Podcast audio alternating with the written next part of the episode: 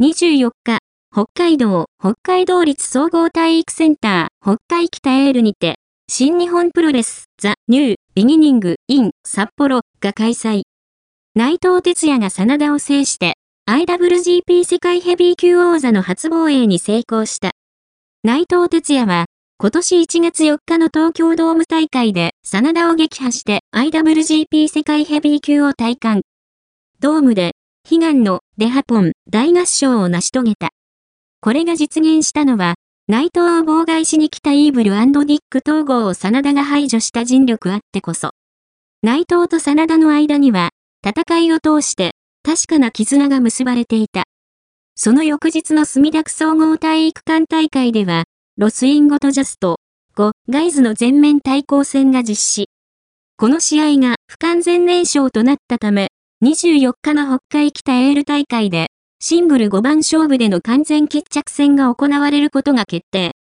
内藤は、真田の発信力のなさを批判し、真田は、これをクールに交わすという昨年末を思い出すかのようなやりとりを交わしながら、この2ヶ月弱は、延々と戦勝戦を行ってきた。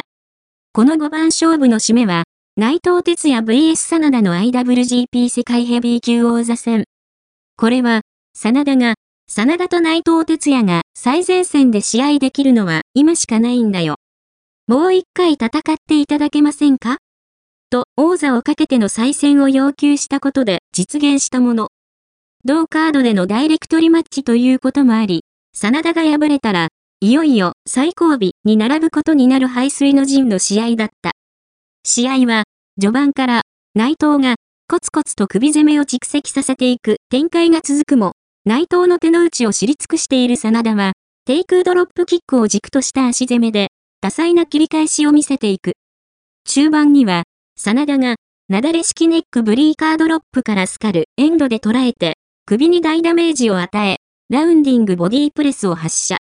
これを剣山で迎撃した内藤だったが、足に大ダメージが入り、終盤は思うように動けない様子に。